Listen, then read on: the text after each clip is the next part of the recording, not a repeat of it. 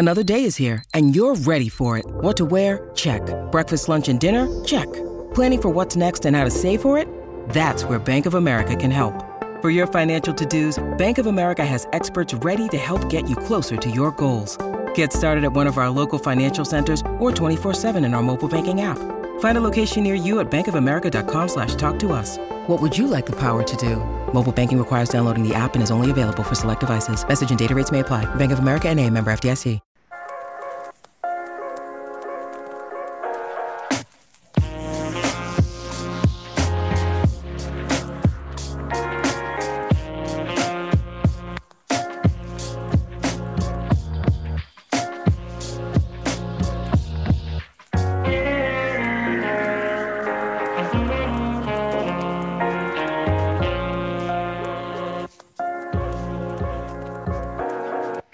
Everyone. Welcome to another edition of Big Chris Live, the live stream, and then the podcast, which you can find everywhere, virtually everywhere Spotify, Apple Podcasts, and our podcast network host, deanblundell.com, where you can find all sorts of other great content creators, uh, all, uh, as they say, for the uh, unrefined gentleman uh, on that website. Um, we're joined by a special guest this evening, uh, special for a bunch of different reasons, very topical as well. Uh, and um, the connection is that this is my best friend's dad. But Rick Revelle is a bit more than just my best friend's dad. He is an author. He's the fourth book is coming out this this year, right? Rick? August, August yeah. August, we can expect the new book. I Am Algonquin was the first one. I've got a signed copy here, and I'm excited to have you on, Rick, because um, you know you were one of the people that I wrote down as you know you try and make a list of interesting people when you're starting a podcast, interesting people that you think might have some great stories to tell.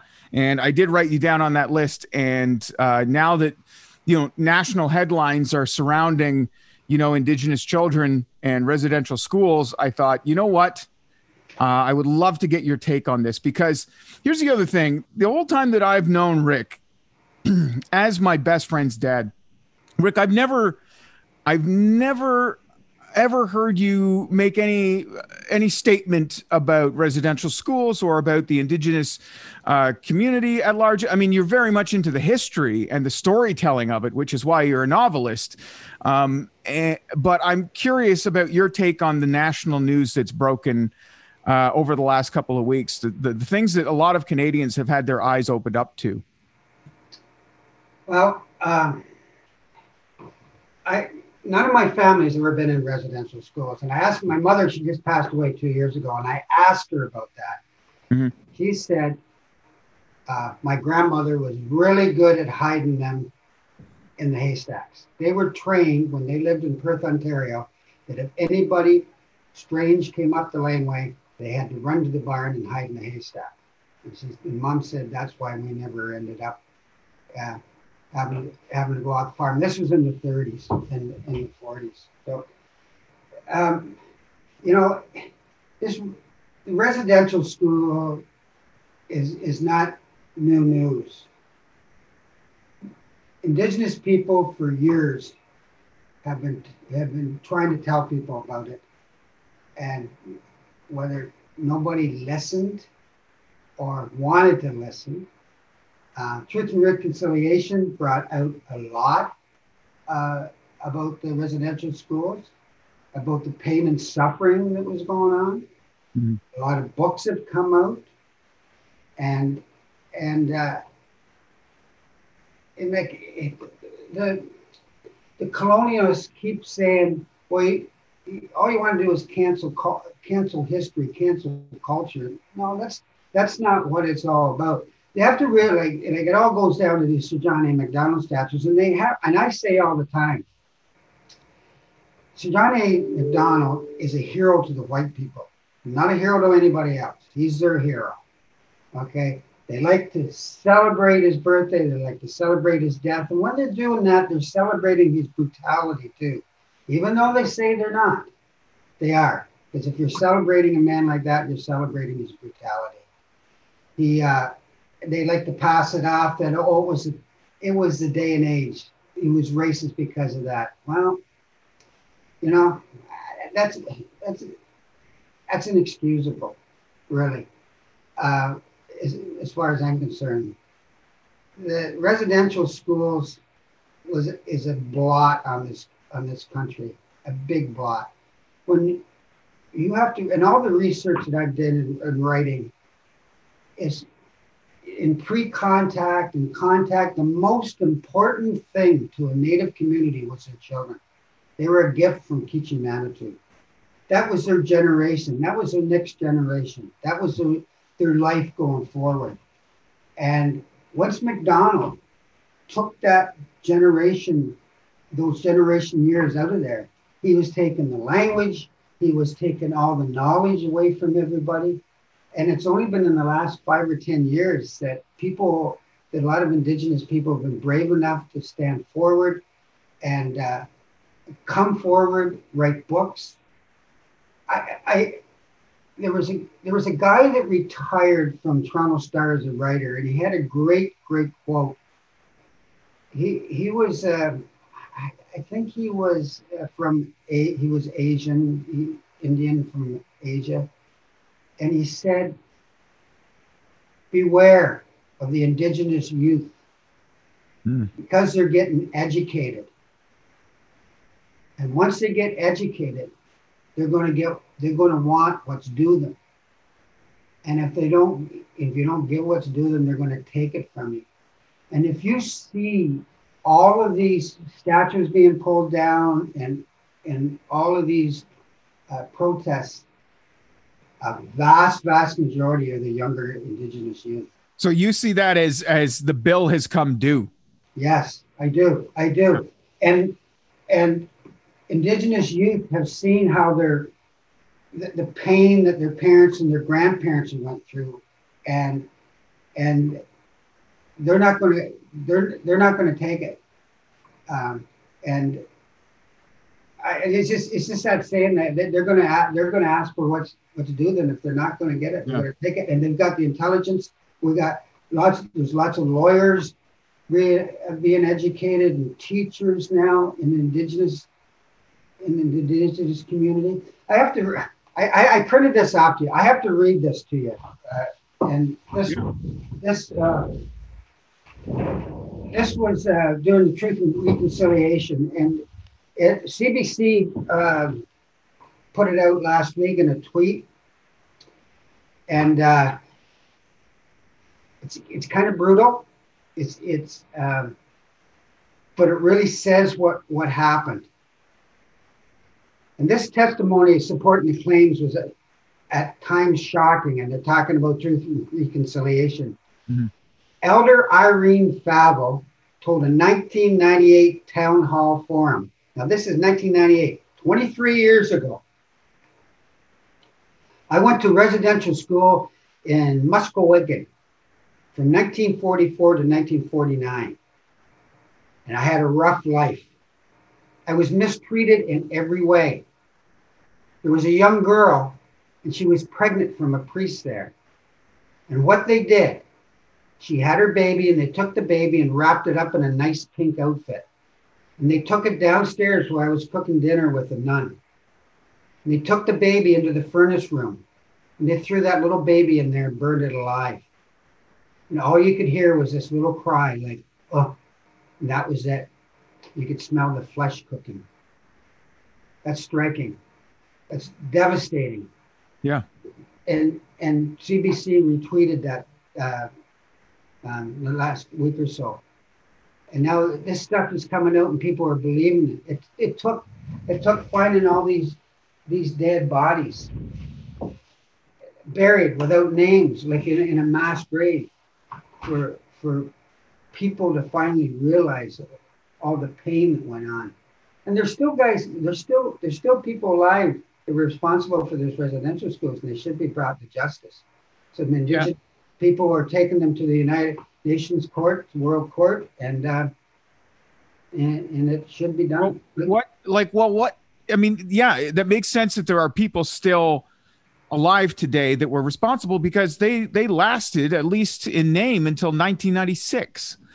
Uh, and and I've mentioned this before, and I'll mention it again. Like when I was younger, it was not taught in school. It was not something that we learned about in our history classes. You know, we learned about Upper and Lower Canada, and we learned about you know Confederation and you know blah blah blah. But we did not learn any of that. But when 1996, I guess I would have been, I would have been 15 years old. I remember asking my dad when that news came out that they were closing the residential schools, they were doing away with it. I asked my father, I said, what, what, what is that? And he explained it to me, maybe not in such graphic and brutal terms, but he explained to me how unjust it was. He explained to me how unfair it was. And he explained to me uh, how, how long it had been going on.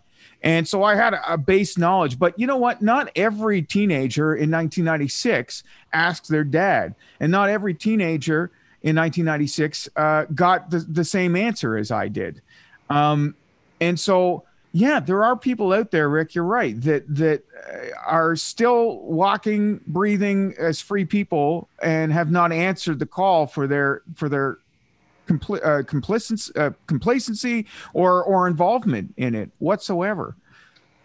I I have to give her a lot of credit to the school boards now that they're teaching. Yeah. I, I work as a knowledge keeper within the Limestone District School Board and the Algonquin Lakeshore Catholic School Board. It's amazing the progress that they're making.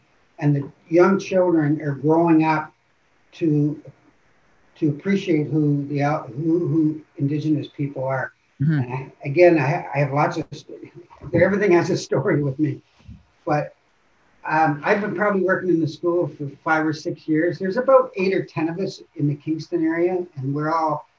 I'm an author, and and it's, they they all got different skills, like drummers and they're craftsmen and Métis players. I was back at Granite Ridge, and that's in Sharbot Lake. I was doing a thing in the library, and they're from JK to grade 12. And remember, I went to school. I didn't know I was indigenous for a long time because my parent, my mother, and my grandparents kept it secret. They hid out in gnomes. Well, and that's and that's how your ancestors never ended up in a residential school. Yeah, well, they kept it pretty secret. They really did. Really kept it secret. And uh, so you wouldn't even, if you were going to school like I did 60 years ago, I would have been in grade four. You wouldn't have said you're native, like, you know. So anyway, this little girl, I start, I'm, I'm with a grade two class, we're in the library. This little girl, I'm five minutes in. She puts up her hand.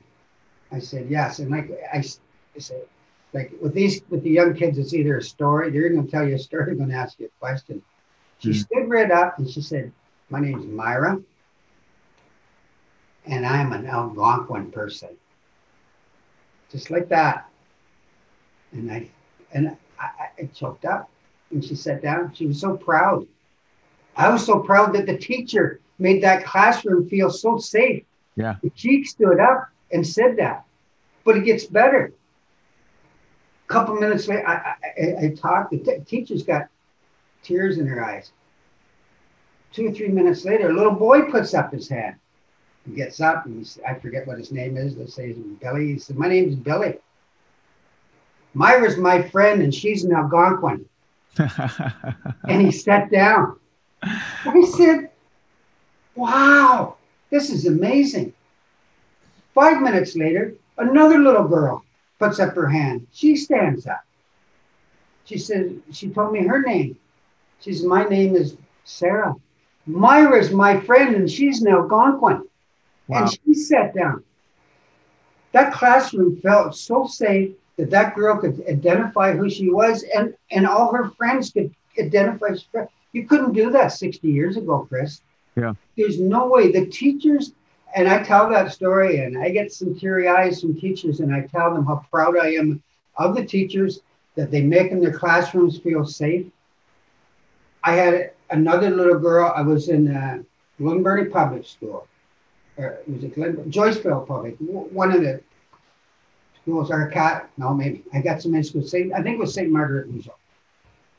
And I, I told, I was telling the children why natives cut their hair the way they. And and and there's reasons. Like I said, they, didn't cut their hair. Then more the Shawnee didn't shave their heads, and the Hurons didn't shave their heads to look fierce. They shaved their heads because they lived in large communities, indoor and longhouses, and they shaved their heads because of head lice. That's why they shaved their head, and they bristled it with bear grease, and that kept it off. The women, they wouldn't, they didn't shave their heads. They combed, they combed their hair by the fire, and they picked out the head lice and that. The men were too busy hunting and protecting to, to worry about that. But it's but my my people, the Amawini, didn't live. They, we live in in like little uh, conical shaped wigwam teepees or wigwams, and uh, four or five family with not so much lice there, but we shaved our heads on one side, depending if we are left or right-handed. Hmm. And or we would do hair up in a braid, like I have a big long braid at the back. And, and there was a reason for that. And the kids would look at me. I said, because if you're right-handed and you pull your bow back and you let the string go, your hair doesn't get caught up in it, in the long hair. Right. And everything, everything had a practical reason. Yeah. You know, a practical route yeah. to the yeah. to method, method to the madness, if you will. But once I told the story, this little girl had long hair. When I was leaving that day, and she told me she was Mohawk. When I was leaving that day, she came out. She had her hair in a braid. She says, "The first time I've ever put my hair in a braid, and this I'm going to wear it the rest of my life." There you go. Yeah. So, Rick, you know, uh, what I love about, again, to your novels, I Am Algonquin uh, was the first of, of the trilogy, and then the fourth is coming out, like you say, this August. Um, I encourage people to go out and, and Google this. My mom, actually, believe it or not, my mom was on the phone with me today. She did not know that you were on the co- podcast tonight, but she specifically asked about the new book. So I know that she is especially interested in getting her hands on a copy uh, this coming August. So, um, but what I love about this is it has been, and you've gotten heavily involved with schools and school boards with this literature. And and I remember when you first wrote the first book, because like I said off the top, this is my best friend's dad. So, you know, I've been then been there for the journey. Uh, I remember when you first wrote that book. And then eventually the deal came, and then the school tours came where you would go and speak to classes. And I thought, and maybe I never told you this, but I thought that that was amazing. I thought it was exactly what we needed, and uh, and here we are, all these years since 1996, since the residential schools and all that has gone away. Like you say, we have made some progress, haven't we? I mean, the fact that that these kids, these anecdotal stories, and that uh, you know that your your books are you've got a book deal and your literature is getting out there in the education system. That's a huge plus, and that's a huge win, I think. Yes, like it surprised me really because I got published when I was 61 years old. Uh, we should tell the, your listeners what my books are about. 1300s pre-contact. They're not about residential schools. They're yeah, about. This, this, is yeah. This is way back. This is, and that's why I say I've always known you as you know into the the the history and the culture. Like my dad is big into you know all the Scandinavian history and traditions and you know, and I'm I'd love for you guys actually to get together one day because you know he likes to go out to uh, you know a sweat lodge or sweat tent. And I don't know if he's doing ayahuasca or mushrooms out there. I don't know what he gets up to, but uh, you know he goes out and he has meditation ses- sessions and he's looking for visions and stuff. There's a lot of similarities when you come to some of these cultures, even though they're from completely opposite places. But um, I've always known you as a guy who has been about the real history and the rich history. And like you say, your books are pre-contact. And, and for those who don't know, by all means, you know, give us a synopsis. Yeah, um, I, I, got lucky at the first. Uh, um, I met a woman on uh, LinkedIn. Her name was uh, Marty Ford. She was the superintendent of the Frontier School Board in Manitoba, which is the biggest, which is the largest geographical school board in Canada she got the books in her class. She, she made sure the books went into her school board. And she sent me one line. And it, and it really struck me. She said, Rick, I want to thank you for, for bringing it, for teaching our children the culture. And these were native kids. And I thought, wow, yeah, that residential schools were a brick wall and, and they and the elders haven't been around to teach them. And then and, and um, um, Chris Reed, his name was Reed. He got my books before he retired, put all my books in all 60 libraries of the Limestone School District School Board, all three. And uh, and then that and then it just started from there. And in the last four or five years, I've been going into schools. I I have a, what I call a native tickle bag and a native tickle trunk full of furs and weapons, and we talk about the 1300s. The first book takes place um, in the Ottawa Valley, up where you're from. Yeah, my home area. Yeah. Allumette Island, Morrison Island, uh, the Ottawa Valley. I use the language in the vernacular. So I, the languages are all sprinkled through the book. So that goes over good with the school boards. In this second book, it's it's about a family of uh, Amawini, uh, who we call Algonquin people call ourselves. Our proper name is Amawini, and through about fifty or sixty years. So the first book, second book starts in Newfoundland. Oh yeah, the first book. Uh, I introduce you to legends. You're gonna you get introduced to Mitigumish, who's a, who's a shapeshifter. He's a Trickster Rabbit and his sidekick, who's Mijipijiu, the fabulous underwater night panther. Second book starts in Newfoundland. You get introduced to Glooscap. Mijipijiu, the fabulous underwater night panther. You can go to Mazinaw, Lake Mazinaw, and on the rocks there, there's a picture of him that's been there about five or six hundred years ago. Glooscap, I humanize all these these legends, which which they are. They're shapeshifters. Glooscap.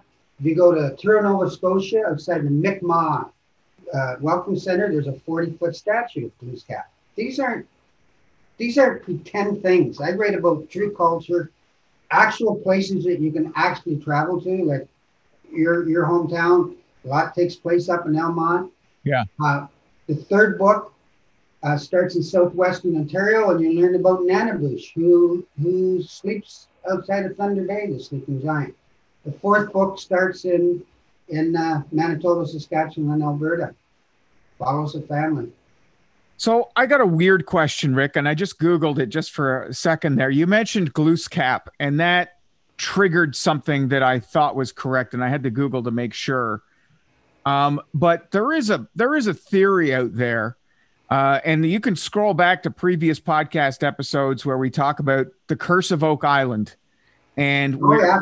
we're talking about Templars visiting the east coast of Canada uh, pre Columbus, pre discovery, and perhaps that the Templars came here, and that Glooskap, who you mentioned, uh, was possibly the way he had shimmering.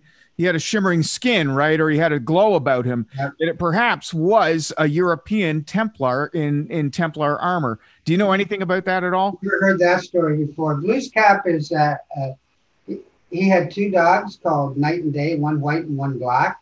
Mhm. He had a uh, Nukamus was his grandmother's sidekick, and he had a little sidekick named Martin. He was a small person. That's who he traveled with, and they all had powers. I never heard about the Templar thing. Glooscap was along pre-contact. Yeah, well, that's and that's the theory is that the Templars had, had come here pre-contact. Is Uh, that a white man's theory, or? It was uh, yeah, well, listen, when you're trying to figure out what's buried on Oak Island, you come up with a lot of crazy theories. Anyways, we could we can credit Kent Stewart with that with that theory that he pitched here. Uh, the, the Templars had built the treasure there. But anyways, back to your story. You have all these characters in your in your books, right? Yeah, I, uh, and and each, I always ask. I talk to elders or something before I, I write about them. I do a lot of research. So, um, there's a guy in, in Lower Brule Reserve in South Dakota. I went down there to do research. I didn't meet him. I met him, his cousin. I talked to him over his phone. Over the phone. His name is Rob Her, Many Horses. Interesting about his name, but Mhm. if we have time later. I asked him about. I said I need to know about legends that you have because I want to include it in my book. So he said, well, we have uh, um, uh, uh, uh, Rabbit Boy. I said, well, I'm already got a couple of those. He said, we have um, um, White Buffalo Calf Woman. And I said, that that's too, too, too sacred to the Lakota people. I'm not going to talk about that. It's not in Lakota. people." Says, Big Elder Brother. I said, oh. So he told me a story about Big Elder Brother. So he Lower Brule Reserve is a, is a, is the poorest reserve in North America. It's in South Dakota. So one July day, they're sitting on the on the library steps waiting for the library open, him and some buddies. And this white woman who had came from New York City, Rob said, to save the Indians here, Hmm. was the librarian. And she was driving this Toyota and no paved roads. This was in the 80s. No paved roads. And she comes barreling down the road and the dust is just flying, Rob says. It's, it's all over the place. She pulls up in the car, jumps out of the car, and she says to the to the boys, these Lakota boys sitting on the steps, we got to call Sioux, Sioux Falls. We got to get their TV station here. We got to get NBC here. And the guys are saying, Lakota guys are pretty laid back. They're pretty cool guys. And they said, oh, yeah. Okay. Uh, what, what's up? I seen Bigfoot. I seen him as I was coming into town. And the guy said, oh, yeah. yeah. And, and she says, then she starts crying. Rob says, you don't believe me. You don't believe me. They said, yeah, we believe you. We leave food outside the village for him all the time. He smells so bad, we don't want him in here. He, he's our guardian. He's been around for years. He's, he's, he, he comes through a portal. Like he's like, he's like a, a person like that. And she started bawling her eyes out. She didn't think she, they believed him. So she takes off in her car and never comes back. Rob says, that's how I got my first summer job. I was a librarian after that. So he, he told me this story. So I had to use I had to use uh, Big Elder Brother in, in, the third book. So that's a character in the third book, then. Yeah, and that's a true Lakota legend. That's, that's Bigfoot.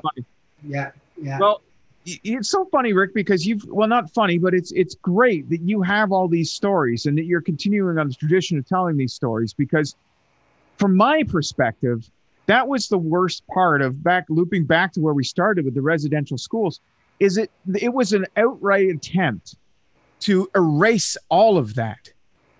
And and it didn't get erased. Oh, i mean i mean maybe there was some parts erased but but it seems as though these legends these stories are still continuing on. And that's that's positive to me.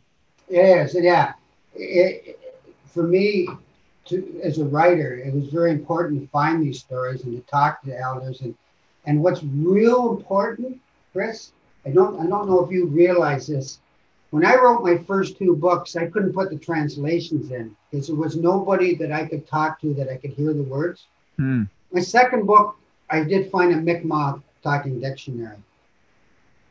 Once the third book, I was able to put all the pronunciations in because Mi'kmaq, the Mi'kmaq community List of East Quebec run a talking dictionary. They have elders that bring them in once a month and they and they pronounce the words uh, online and you can type in the English word and you can mm-hmm. hear it.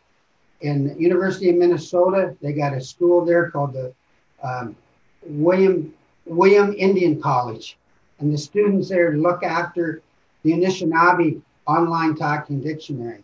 So I, I, was really, really excited. I wrote the third book. It had the pronunciations, and that was kind of going to be the end. I had an, in, an open ending on it. Then because I wanted to get the, I wanted to get the Anishinaabe travels to the Rocky Mountains. Then by a fluke, I found a Blackfoot talking dictionary, and it's ran through the University of Lethbridge, and it has all these amazing women elders and men elders that pronounce the Siksika language. And and this has only happened in the last four or five years that they've been bringing in the elders that can talk the language. You'd be amazed, like the last I heard, but my friend Eddie Miracle has told me that there's about 1,200 Mohawks that can speak it fluently, mm. and they're and they're and uh, they're building a, a school in Tyendinaga to teach the Mohawk language. They're getting some money, and the biggest problem after grade four or five, they haven't got the teachers that can teach the Mohawk. It's like the Lakota; they got less than a thousand fluent speakers, right. and and and and it goes on and on. And now they're bringing it back. They're they're putting it online so people so the language is there forever it's amazing yeah i mean there's a lot of good and bad to internet and i mean obviously there's you know everything is has been so divisive over the years now that everybody's online everybody's on twitter everybody can voice their opinions and argue uh, you know and and it, it's become exhausting this internet for a lot of people they get tired i was texting with someone today who said yeah, geez, I wish we could just go back to flip phones.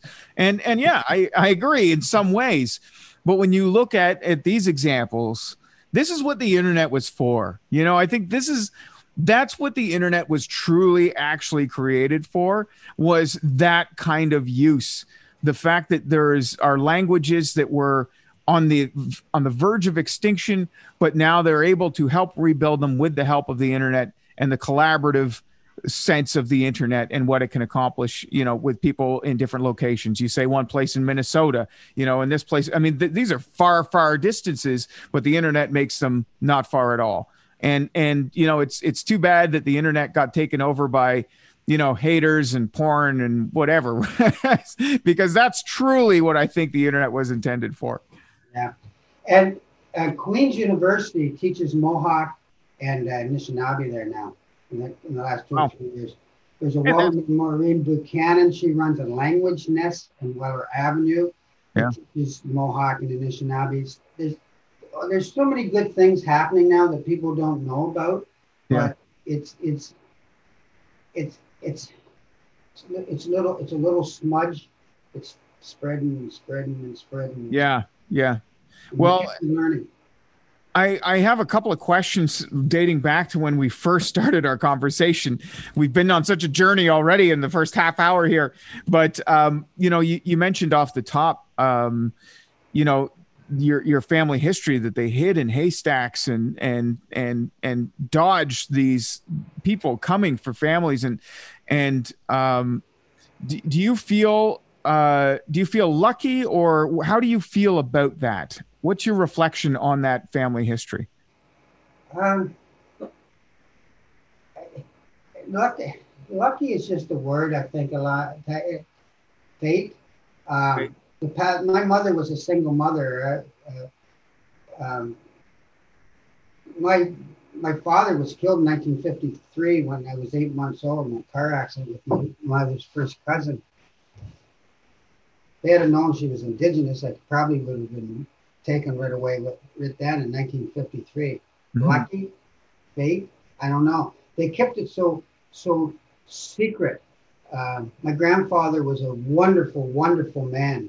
If you look at pictures of my mother and her two brothers and grandfather when they were young, like you, they were, they, you could see they were indigenous, but they they kept their mouths shut. And uh, Grandpa worked hard. He worked. They worked in the my grandmother was white, but I think her her mother was was native. She was a Lapointe, but they were poor. They worked. They lived in tents and, and cooked and, and worked in the cook camps when they're putting hydro through northern Ontario. And was able to scrape enough money together when he was 42 or 43 and bought a farm.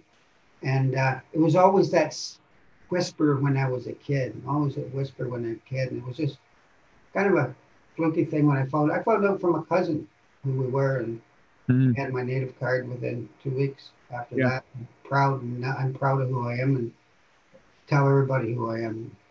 Yeah, well, absolutely, Rick, as you should. And obviously, you've got the uh, the not just uh, the vocals, so you've got the written word now too.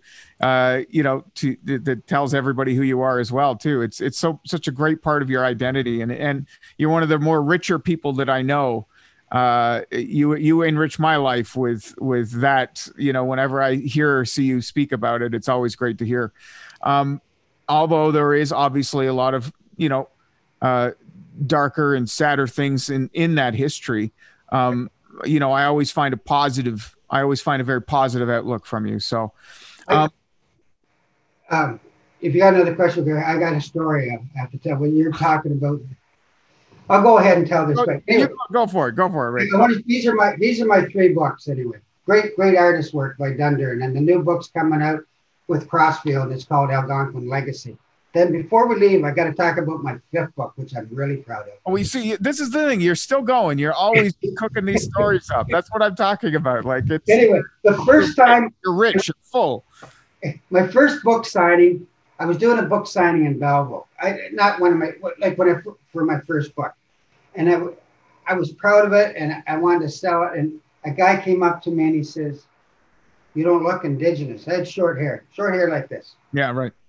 You don't look indigenous. I, I didn't know what to say because I, you know, I wanted to sell the books and uh, said, I'll buy a book from me anyway. Hmm. Second time, Algonquin Spring, I had long hair and a ponytail down to my back. Nobody said a word to me. Nobody said a word. Didn't say I didn't look indigenous or anything. Mhm. Third time, same thing up in Belleville, signing the books. Guy came up to me and says, "Yeah, blue eyes, you're not indigenous. Then he said, You don't look indigenous. I said, How did you want me to look? Did, should I have war paint on my face when I came in here? No, I don't really give a shit because I got three bucks out and nobody's going to push me around. I'm not. Yeah, yeah. The guy kind of looked at me and he walked away.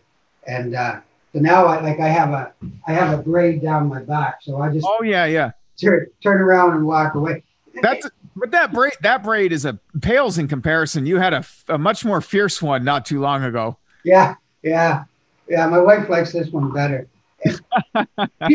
People expect you to look like I, don't know if you ever, ever read Thomas King's books. He talks about you look like a, a dead Indian. Like a dead Indian is like people that dress in regalia. Like he, he's a he's a comic. He's a native guy that he's really funny. He used to have the Dead Dog Got Cafe, went with CBC, and I think it, a lot of people. A lot of people expect you to look like dead Indians, dressed in buckskin and paint on and riding a horse through the sunset. That's not what a, what we are. You know, there's there's lots of people that live off the land, and and, and that they expect. Look, you have to. Have, people think you have to have a certain look. I have lots of friends that don't say that, but it's just like you get people walking up to you and say, "Hmm, geez, you don't look like, you know, what." Yeah, what what does any matter? what does anything look like anymore? Yeah. That's the other thing. You know? Yeah, yeah. Like yeah, it's just it makes me laugh. I, I laugh. I usually I laugh. what are you talking about? Anyway, I'll let you ask some questions here. So yeah, so I I was going to ask, you know, like you've preserved a lot of this, but are you aware of anything that's been lost for good, permanently? Is there is there some is there anything that we will never know? Oh, hmm. It- there's lots of things that being discovered that we thought we didn't know, and archaeologists, uh, uh, people that study when they dig up burial sites and that, and there's there's lots of things coming forward. They always said, I remember I always said, well, natives didn't scalp. Uh, that was a European. Well, they dug up. I talk about it in one of my books, in the forward or the epilogue or something. Uh, they found this uh, area, and they traced it back to the 1300s, and there was 450 people in a in a mass burial site. They had been massacred and all scalped. Hmm. That's pre-contact, like 200 and some years pre-contact. And they, they- they're discovering things like that. They're discovering ancient civilizations here, and uh, uh, um, see, we have no written word. Written word, okay? Yeah, and that makes a lot. Uh, it uh, makes a, a, a scene where a lot can be lost. Yeah, and a lot got lost when the kids got put into residential school. The elders, there was nobody to tell the oral history to, Yeah, and there there was some children that had to get taken away, and they were told, and they and they saved it, and and and that oral history was saved, but it wa- wasn't as much as it should be saved. It's there's you know there's the travels of the the Anishinaabe people that left all their they came from the west from the east coast to the west coast uh, pre-contact and during contact, and they left all the paintings and around Peterborough and Niagara Falls and Mazinaw and that uh, of their journey. Um, we had a great civilization here. We had no jails. There was no theft. If you were hungry, you people shared with you. We had enemies, we had allies, but we didn't have these great big huge battles like they had in Europe yeah, in open fields because we could not afford to lose warriors. Like we didn't have the slums of Paris or the slums of London, England to go get because you lost five thousand soldiers and you go start hauling people off the uh, off the streets. We didn't have that. We we respected life. Women had lots of power, and when the British came, that's when they started making chiefs start being elected because they didn't want to talk to the women. They didn't want to negotiate with women. Right. right. The Haudenosaunee has got a rich history of the clan mothers. Um, the Blackfoot, the, they, they, they, they, were so well organized. They had their own police forces They, that controlled the hunts. They had their that controlled everything in the village that looked after everybody. Gay people, very important in society. Um, in the Amawini society, if you were gay, you looked after elders. my age, I'd be an elder, and maybe maybe my son was passed away. Maybe I was the only one left. They would hunt for me. Gay people raised the orphans if they had if there was no family left. They raised the orphans. They were so important to the society, uh, and uh, gay in the Lakota, in the Cheyenne society, they were they were they were children of the thunder god, and we we had religion. Yeah, and like you know, like it was all there for us. Yeah, and and and it's a shame that none of that got absorbed. You know, sometimes when you have cultures intermingling or or you know as as they did in Europe for centuries, uh, you know, you would pick up different parts of each culture. I always think about when you know the Vikings came to the United Kingdom or into Britain, and and how eventually, yes, there was some conflict, but at the same time, uh, eventually it, some of their traditions and intermingled with the British traditions. Yeah. Um, and, and, you know, it's a shame that none of that really happened. It was it was uh, not an intermingling at all. Um, you know, and none of that really got absorbed. I mean, imagine that if some of those traditions or some of those, you know, ideas, societal ideas actually got absorbed into settlers, if there was a more peaceful uh, transition. Uh, you know, just the healing, just the, the medicines that we knew about. Um, one of the people that I worked with in the school board says we had a bit of a problem at one school because one teacher said that we were condoning tobacco use.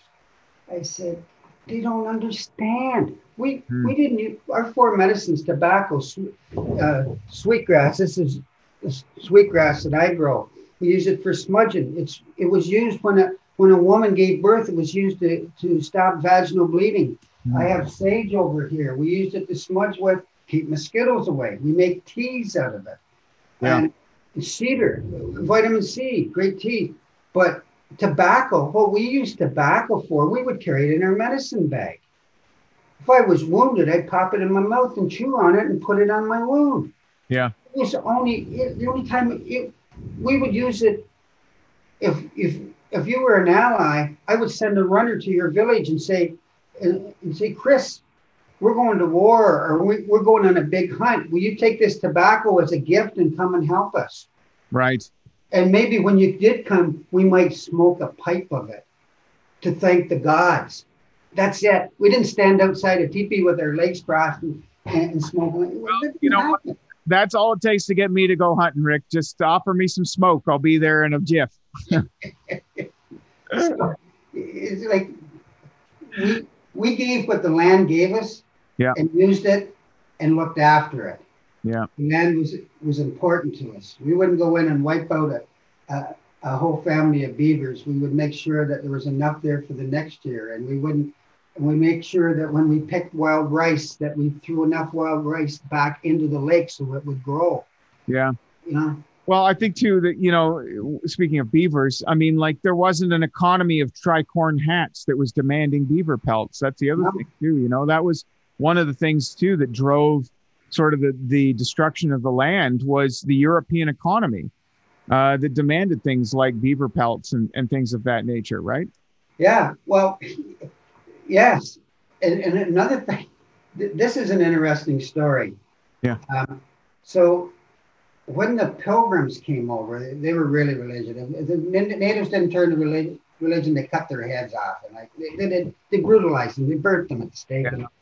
So the natives in, in that in the east coast had wampum, beautiful wampum beads. And and the purple beads were, were rare because when you found the shoe shells, you had that little bit of purple in it. So they started using it as a currency. So they capture native and say, we're holding him for ransom. We want five rolls of wampum for him. Huh. Weird. Uh, and it, until after about a year and a half, somebody in Europe started making counterfeit wampum that they had to quit using it as a currency. A lot of natives died because they'd capture them, and if you didn't get the wampum belts, they'd kill them or whatever. And this was on the East Coast with in the 15, 1600s. Like it's wow. just weird. We used it to tell stories. They would they would like uh, they if they made a peace pact with somebody, they wove that story into the wampum belt and they gave it to you. Yeah, it was a sacred thing. So when the white people come, oh, we're going to use this for money because they didn't have coins and that. Right, right. They needed something to, yeah. Yeah, and so they, you know, it's a true story, but it's weird. Yeah, well, there's, yeah, I mean, again, there's a lot of eye-opening things that we've learned that I think a lot of Canadians are learning. And back to, if I can loop back to the statue thing that's happening these days, I noticed that you know the Sir John A. statue is still standing in Kingston. I noticed today that there is uh, there's a big uh, movement afoot to, to have the statue removed at City Park in Kingston. I know that the students, or that uh, not the students, but uh, the the people uh, at Egerton Ryerson statue at Ryerson University got toppled the other day. The head was thrown into the lake. Um, you know, what would you like to see happen? Would you like to see that statue removed? If so, how? Would you like to see it, its head chopped off and thrown in the lake, or, or what? I don't like Sir John A. Macdonald. He is. I don't, don't like him at all. If you read the forwards and, and if you read any, but not in the interior of my book, but on the epilogues and the forwards, you know that I hate the guy. If you take away the Sir John A. Macdonald statue and you hide it, Never bring it out again. 30 years from now, a kid that was born just after that statue goes, he's walking down the street, doesn't see it. And if they're not, if he can't relate that story to the residential schools, he doesn't know the full story. Okay? Right. If you keep that statue there, that starts the conversation. A lot of people might not agree with me, but there's there's indigenous people that do agree with me, and we're probably split on it. And you, if you you need to start that conversation about, but you need to put something beside it.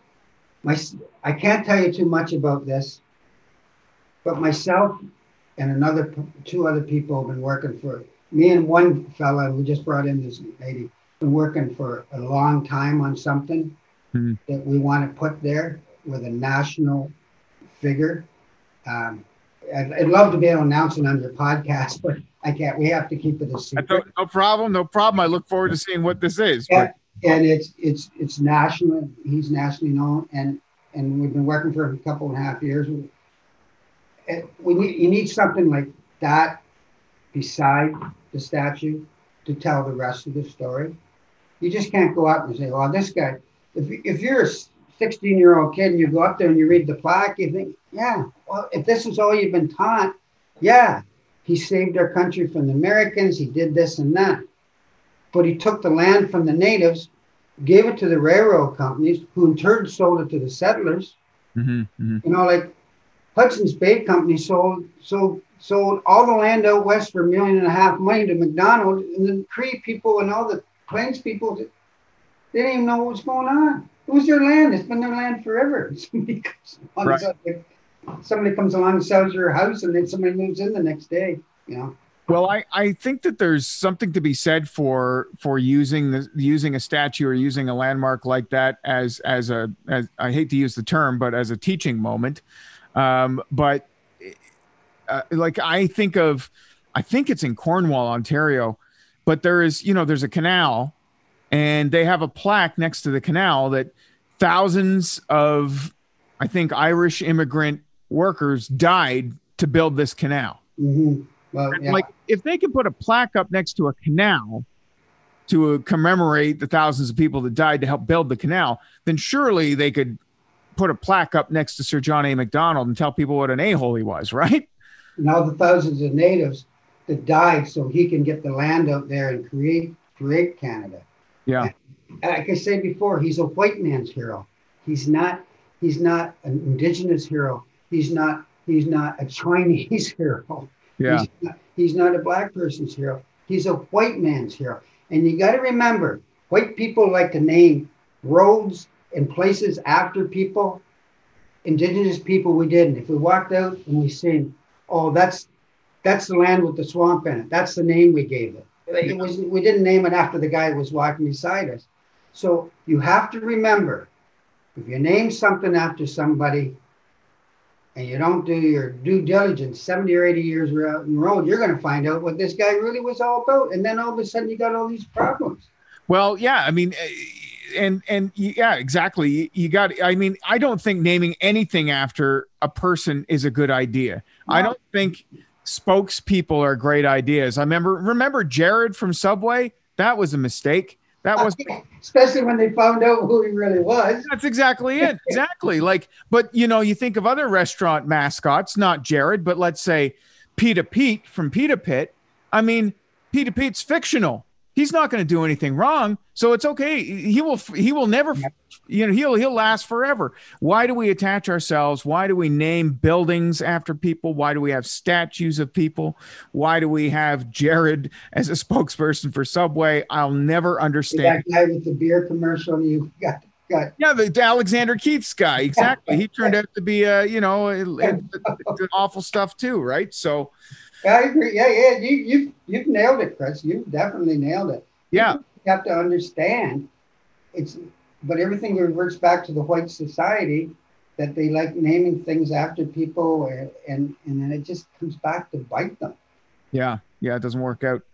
Uh, Rick Revelle, I loved having you on tonight. We're going to wrap up the podcast in a few moments, but I am Algonquin is the first of the trio that's out there. August again. Look for the the new book and use some sage this summer to keep the uh, the bugs off because uh, it legit works. I know it does because, as I mentioned, this is my best friend's dad, and I'm over in your son's garage, or at least when I used to hang out with people before the pandemic, be in his garage, and he just have the sage burning, and I'm like, "What is that smell?" And he's like, "It's sage, keeps the bugs away."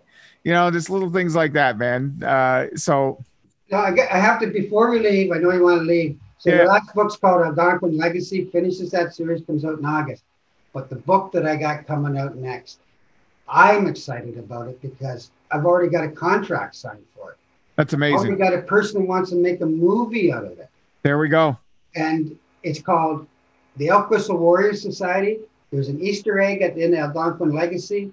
And quickly, it's about a secret society of Native women who have their PhD and their masters.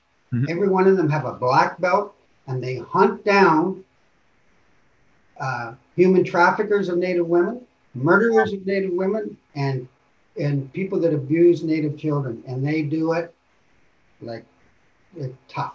It sounds like a Quentin Tarantino movie to me. Well, Sounds. Please tell me it's Tarantino that wants to make a movie. No, it's somebody that's really famous that are like, uh, and it's a it's a native woman, and she's got the information, and she. I remember she was one of my pre-readers because I sent it out to all women to pre-read. Yeah. He came back. She says, "I've been looking like I've been looking for something like this all my life. You ever thought of a movie?"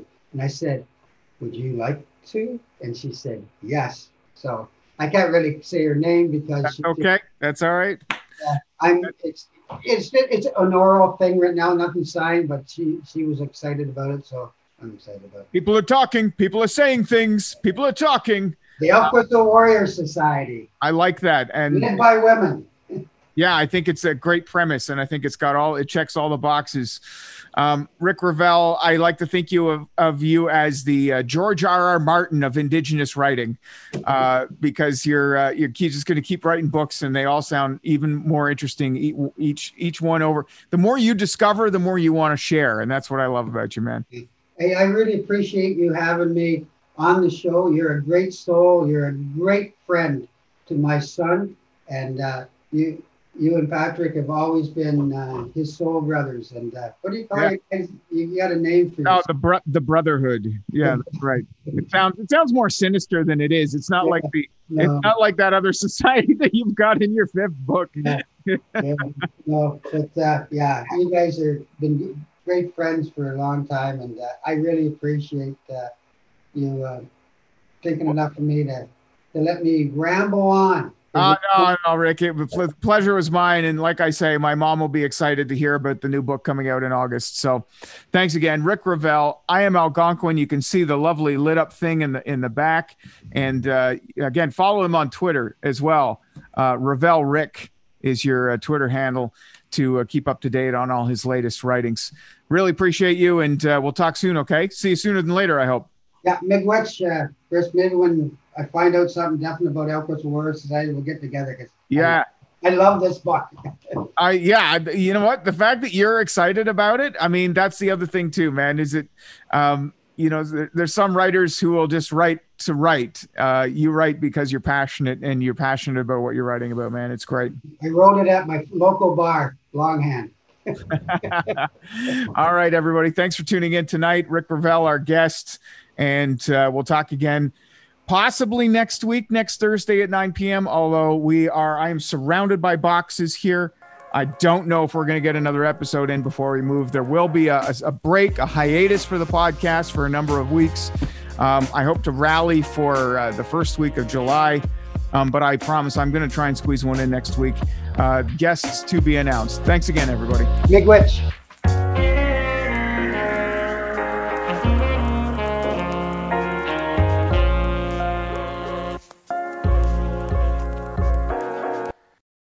The Podcast Super Friends is a monthly meeting of five podcast producers. Hi, I'm Katherine O'Brien from Branch Out Programs in Baton Rouge, Louisiana.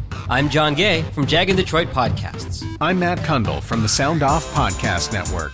I'm David Yas from Pod 617, the Boston Podcast Network. And I'm Johnny Peterson from Straight Up Podcasts. Together, they form the Podcast Super Friends, an alliance of podcast masterminds sharing best practices, insights, and discussions to help make you a better podcaster. Follow or subscribe to the show on Apple Podcasts, Spotify, Google Podcasts, or at soundoff.network. Do, did, Will, the Story of People podcast is now available on the Crier Media Network. The first five episodes are here and feature some incredible guests that fit into one or all three of those categories. Ready? Tara Sloan from the San Jose Sharks Undercurrent podcast at NBC Sports. Marianne Iveson from Iveson Voice and the Let's Take This Outside podcast to talk about the world of outdoors as well as voiceover land. Ariana Hunsicker, future Canadian Paralympic swimmer, already winning tons of awards for this country. Scott McGregor from the Hot Wallet podcast to dumb down the world of crypto, Bitcoin, and NFTs so you don't have to. And Jackie Holowati from Climate Pledge Arena in Seattle, Washington, the first net zero carbon certified arena on the planet. Wherever you get your pods, wherever you watch your pods, and on the Crier Media Network.